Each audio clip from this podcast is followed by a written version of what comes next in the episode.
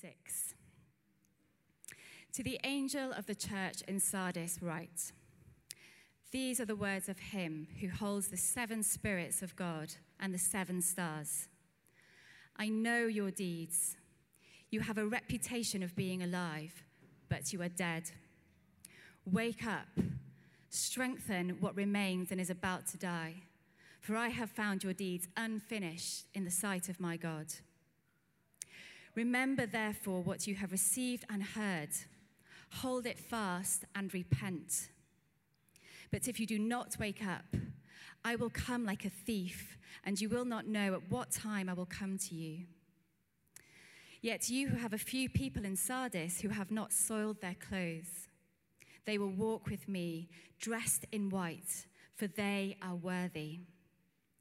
The one who is victorious will, like them, be dressed in white. I will never blot out the name of that person from the book of life, but will acknowledge that name before my Father and his angels. Whoever has ears, let them hear what the Spirit says to the churches. This is the word of the Lord.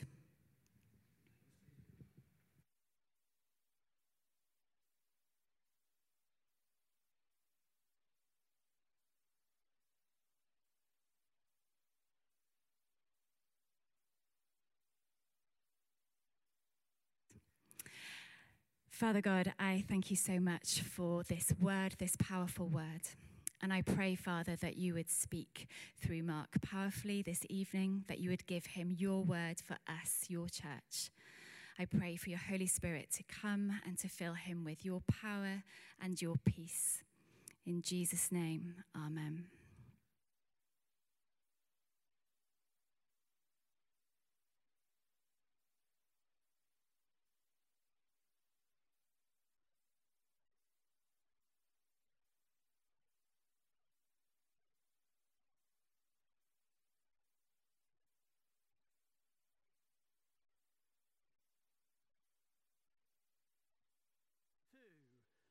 Uh, especially after two years of pandemic. So it's been said that no one makes their dreams come true unless they're awake. A French poet of the 20th century, Paul Valéry, he wrote this The best way to make your dreams come true is to wake up. You've got to be awake to make your dreams come true. And this scripture, this love letter from Jesus to the church at Sardis, is all about the importance of waking up, of being spiritually alert, of not falling into a spiritual slumber or doze. And we follow a God who loves to wake us up. So we see him waking up uh, the young boy Samuel in the temple we see him waking up the prophet Zechariah. We see him waking up Lazarus, his friend, when he's actually fallen asleep to the point of death. We see Jesus waking up the sleeping disciples in the Garden of Gethsemane. And here we see him waking up the church at Sardis. He's all about waking up. And what does he want you to wake up to tonight, I wonder? Well, there are three types of spiritual sleep that Jesus talks about in this passage that he's longing to wake us up out of. And the first one is the sleep of reputation. The sleep of reputation. Jesus says to the Sardis church, I know your deeds. You have a reputation of being alive, but you're dead. Wake up. That's cheerful. Jesus says, don't live in the reputation that has been given you by others. Don't live in the reputation of your past either. Live in the present. Sardis was a city that was high up on a kind of rocky precipice. It was actually 1,500 feet above the plain, and it looked completely invincible. It looked impregnable.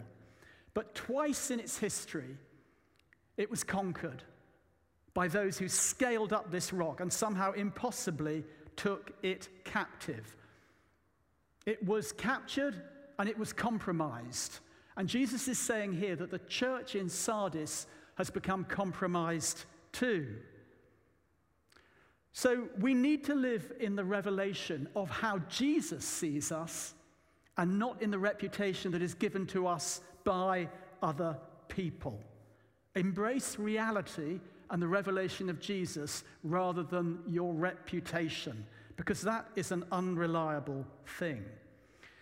Now, before I came to faith, I worked uh, for a while as a theatre director, and I used to audition well known actors to act in productions. And um, I'd work in this uh, second floor audition room, and I'd call in these actors, and many of them had pretty interesting reputations. They were people that one had heard of, but perhaps hadn't seen around for a couple of years. And sometimes they would come in and they would be very different from what I'd expected. In fact, I'd look out the audition window before they came into the room, and I'd see them tottering out of the pub across the road, and their hands were shaking, and they were actually finding it difficult to keep steady. And they'd come into the room, and they would actually bring a lot of brokenness with them. And they were trying to live out their reputation to me and the casting director who was with me. But in fact, it was their reality that we could see all too easily. Jesus says, Don't be fooled by believing in simply reputation, by believing your own spin or the spin that others give you. No, it's more complex than that. Thomas Paine, the American political writer, said this Reputation is what men and women think of us, character is what God and the angels know of us. God knows our real heart. We know our real heart too. And that can be something which is very different from how other people see us. Sometimes we need a wake up call in our lives. A friend recently uh, received a really difficult medical diagnosis, which has led to three bouts of chemotherapy for them. She received a wake up call. Now, was that bad news or was it good news? It was bad news for her when she received it. It's good news for her that she's still alive. She would be dead if she hadn't received that diagnosis. You need a realistic diagnosis in order to be able to re- apply a reliable remedy. Now, of course, it's cruel to give somebody a really difficult diagnosis unless you can give them a remedy at the same time. But the person who is writing this letter is our remedy. Jesus, he's both our medic and he's our medicine. As I said, I, I worked for many years directing in theatre, and um, at that time, God held little reality for me. Reputation held a lot of reality for me, my reputation and, and the reputation of people that I worked with. But reality was catching up with me. My personal life was restless and at times a bit chaotic. And there came a point where I found something within me that was spiritually wanting more. And I remember on uh, December the 24th, 1999, just before the millennium, uh, I felt led to go to church on Christmas Eve for a kind of midnight mass service. And um, I don't know what drew me there, except, of course, I do know now. Somebody drew me there. God drew me there. And I remember the preacher there quoting Martin Luther King from a speech he made in 1965, where he said this There are some things so dear, some things so precious, some things so eternally true that they're worth dying for. And if a man has not discovered something that he will die for, he isn't fit to live. I remember those words just shaking me to my core. Because if I thought about it, I didn't know what I was ready to die for or prepared to die for. And therefore, in some way, according to Martin Luther King, I didn't know what I was really living for. So I was shaken. I'd been handed a diagnosis, and now I needed to find a remedy. And I spent 18 months spiritually searching and going to one church after another, and, uh, and nothing kind of quite clicked until in September 2001, just after 9 11, I walked into a church in London and started doing an Alpha course. And I met the man from Galilee, the man who has written this letter tonight, now seated in the heavenlies. Uh, one who had discovered something that he would die for. Something so precious, someone so precious. Me, you, you and I. We are the ones that Jesus dies for. And then I, I saw my sin, and I saw the way that his perfect sacrifice had covered that. I saw I'd been spiritually dead for years. And here he was at last, waking me up, giving me a wake up call. I'd suddenly discovered a Savior and that I had a friend in heaven.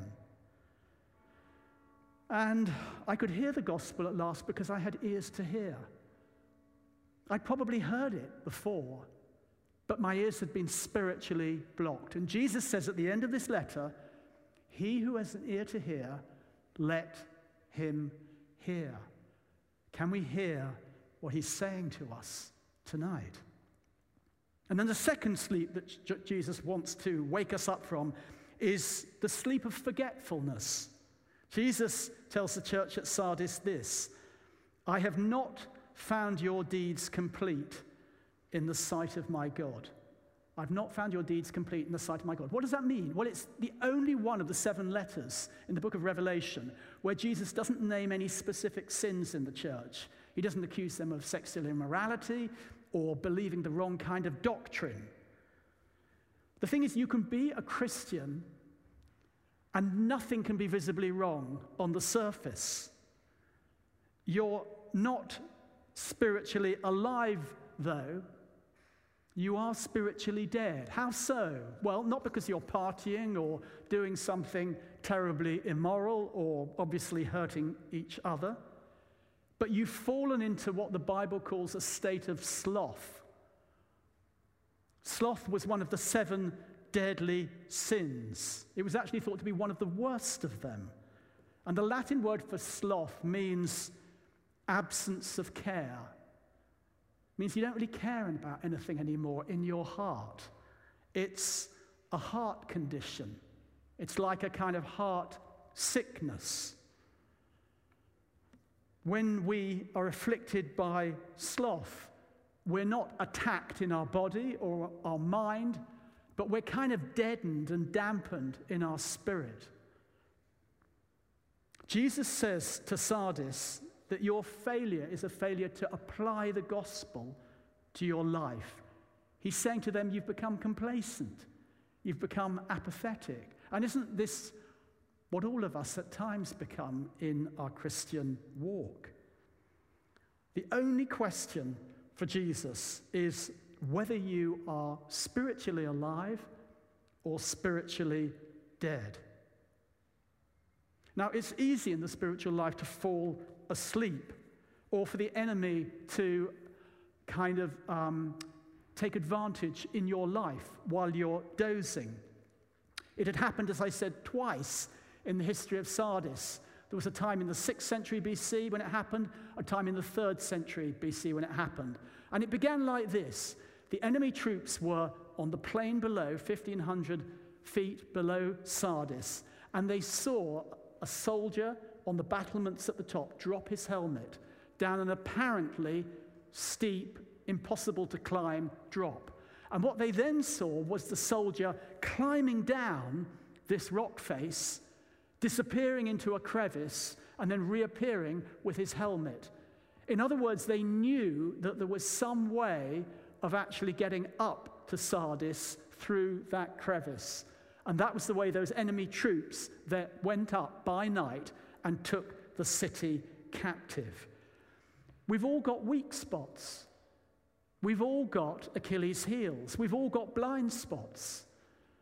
Not one of us is impregnable. Our lives can be taken captive. And Jesus says to Sardis this, and this is his remedy. This is what the good doctor now says strengthen what remains and is about to die, for I have not found your deeds complete in the sight of my God. Strengthen what remains. And then he adds, Remember, therefore, what you have received and have heard. In other words, Sardis has already got the remedy in its hands. It doesn't need some new medicine, it doesn't need some miracle cure. It's already received the gospel. The people there have heard the gospel, but they've gone dead to it. They've lost the wonder of it. They've somehow, it's grown a dull thing in their lives. And Jesus is saying, Remember what you've already heard and strengthen what you've already received and that is in your heart. They've become apathetic, they have become slothful. You have a remedy already. We need to embrace something different from the sleep of forgetfulness. We need to embrace forgiveness. This is what they've forgotten. They have forgotten to confront the reality of their sin and to bring it in confession to their Lord and God. So, at home in our kitchen, we have a stainless steel uh, kitchen bin. And um, sometimes it gets pretty full, and you'll open the top, and there'll be a banana skin on the top, and it's pretty smelly. And you realize it's time to clean the bin. And so you start trying to get the bin liner out. And, you know, because that bin hasn't been cleaned for a while, hasn't been emptied for a while, it's, it's hard to pull that liner out. And so sometimes you have to kind of remove some things from the top of it in order to make the job a bit easier. Maybe you've had that experience yourselves. And sometimes, you know, actually, I find another bag with another bunch of rubbish further down in the bin, in the bin liner. It's been there longer. And that is full of rubbish that's been there for even longer, that's compressed, that's like dead waste, like the church at Sardis. And when we confess and repent and bring our sins to God and admit them to Him, it's like we're, we're emptying our bin and bringing it to Him. We're leaving it, the contents with Him, and we're walking away lighter. That is what the Lord wants us to do. He wants us to turn from forgetfulness to receiving His forgiveness. What happens when we receive His forgiveness? We discover that we're surrounded by the overpowering mercy of God. We discover that we're forgiven not because of our faith, but because we have a forgiver. The Lord is the forgiver. And then the third type of sleep that Jesus says, wake up from, that's the sleep of helplessness. Yesterday, I visited my uh, aged father in law in a residential care home where he's gone for a couple of weeks for um, some respite care. Uh, and he was saying that compared with the last residential home that he'd been in briefly, um, this one was a lot better. He said of the residents in the other one, they'd lost their zest.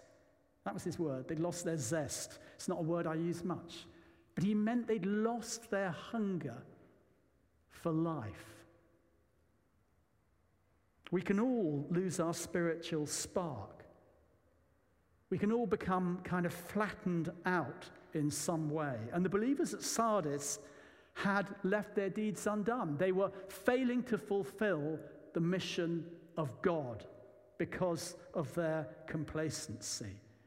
But Jesus now continues with this. He says, Yet you have a few people in Sardis who have not soiled their clothes. They will walk with me dressed in white, for they are worthy.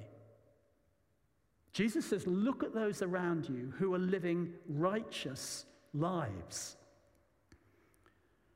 They've traded inertia for initiative.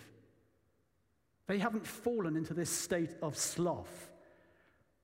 They're not just leaning on their reputation, they're in touch with the reality of who they are, and they're bringing their muck to God and leaving it with Him. They're not just leading saved lives, they're leading sanctified lives. And if you ask me to um, show you a, uh, or define for you a fully formed, mature disciple of Jesus, I think I'd find it really hard to define what is it that makes a really mature Christian person. Uh, if you ask me to say what are the conditions for creating that kind of person, you know, I'd, I'd have a stab at it, but I'd struggle. But what I could do is I could point to someone in our church and I could say, I think that is such a person. That is a person who's not living for themselves, they're living for God. They're giving themselves away to others. They're not caught in the self absorption of slothfulness. They're caught up in a spirit of self sacrifice. And we can imitate such people. When we give up our independence, we can imitate them and model ourselves after them. Who are these people in white that he's talking about? Well, fundamentally, all believers, if you believe in Jesus, if you're a follower of Jesus, you are a man or woman, the Bible says, dressed in white. Next week, we're going to have baptism services here. And in the early church, when they baptized people, the baptism candidates came up out of the waters and they were dressed in a white robe as a sign of their new life in Christ. A former rector of this church called Michael Green, he was once preaching at a, a church in India. And he was standing there in, in these kind of white priestly robes that he'd been asked to wear by the prison chaplain. And in front of him, there were hundreds of Indian men in rags sitting on the floor. And Green was explaining to them about how Jesus' perfect sinlessness covers our sinfulness and how the slate is wiped clean. And as he explained this, he invited up one of the particularly uh, desperate looking men up onto the platform with him, and he asked this prisoner to take off his dirty rag of a shirt. And the man took it off.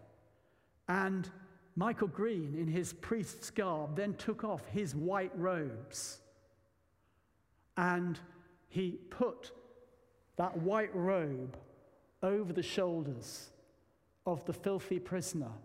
And he took the dirty shirt of the filthy prisoner and put it upon himself. And the prison just erupted because it was an amazing sign of what Jesus does for you and I.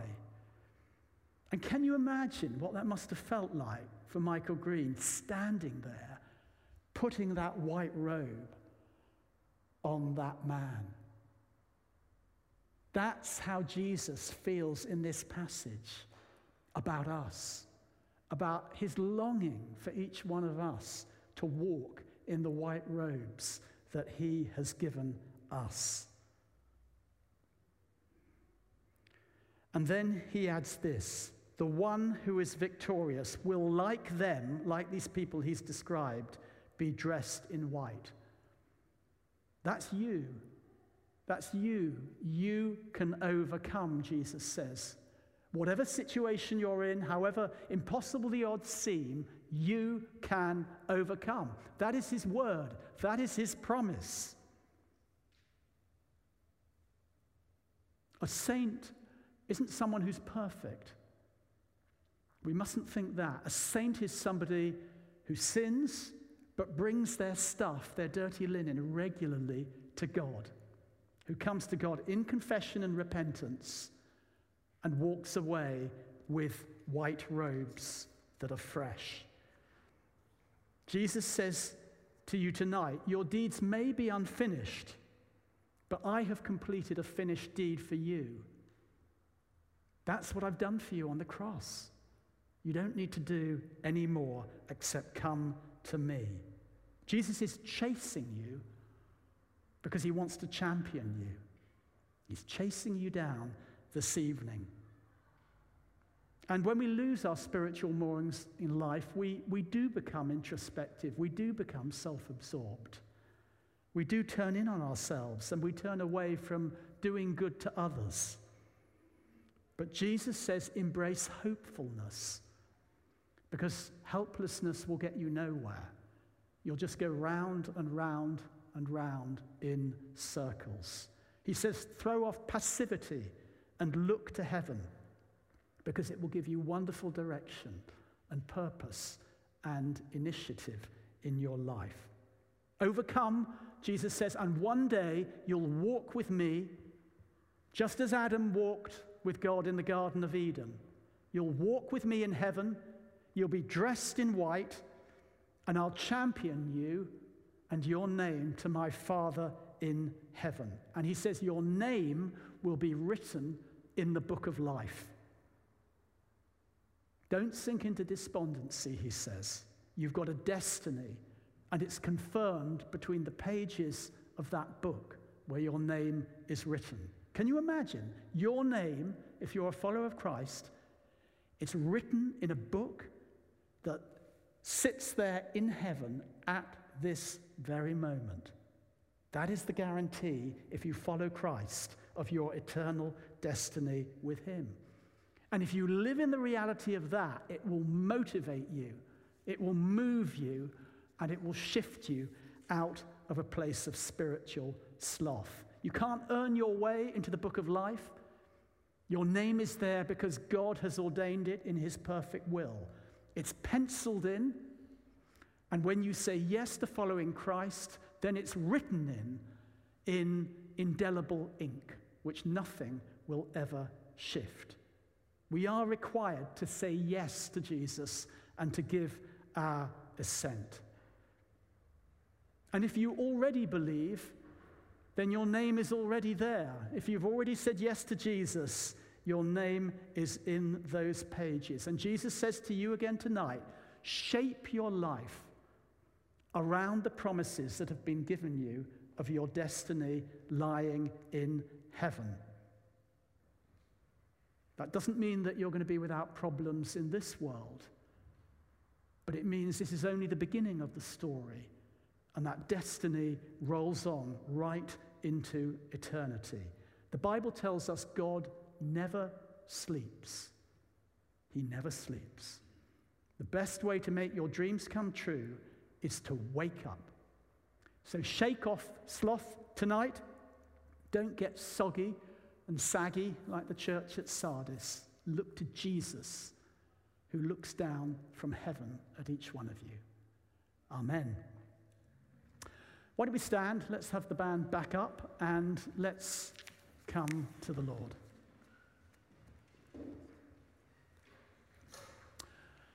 You might like to just hold your hands out, uh, just as a sign of openness before the Holy Spirit. And let's just uh, say a prayer now. Uh, perhaps there's a, there's someone here, or some of you here tonight, who maybe you've never said yes to Jesus before. You've never felt sure. And tonight, uh, you want to know that your name is written in that book of life. So I'm going to lead you in a prayer if that's you now. Let's welcome the Holy Spirit. We say, Come, Holy Spirit and fill this place. Come, Holy Spirit.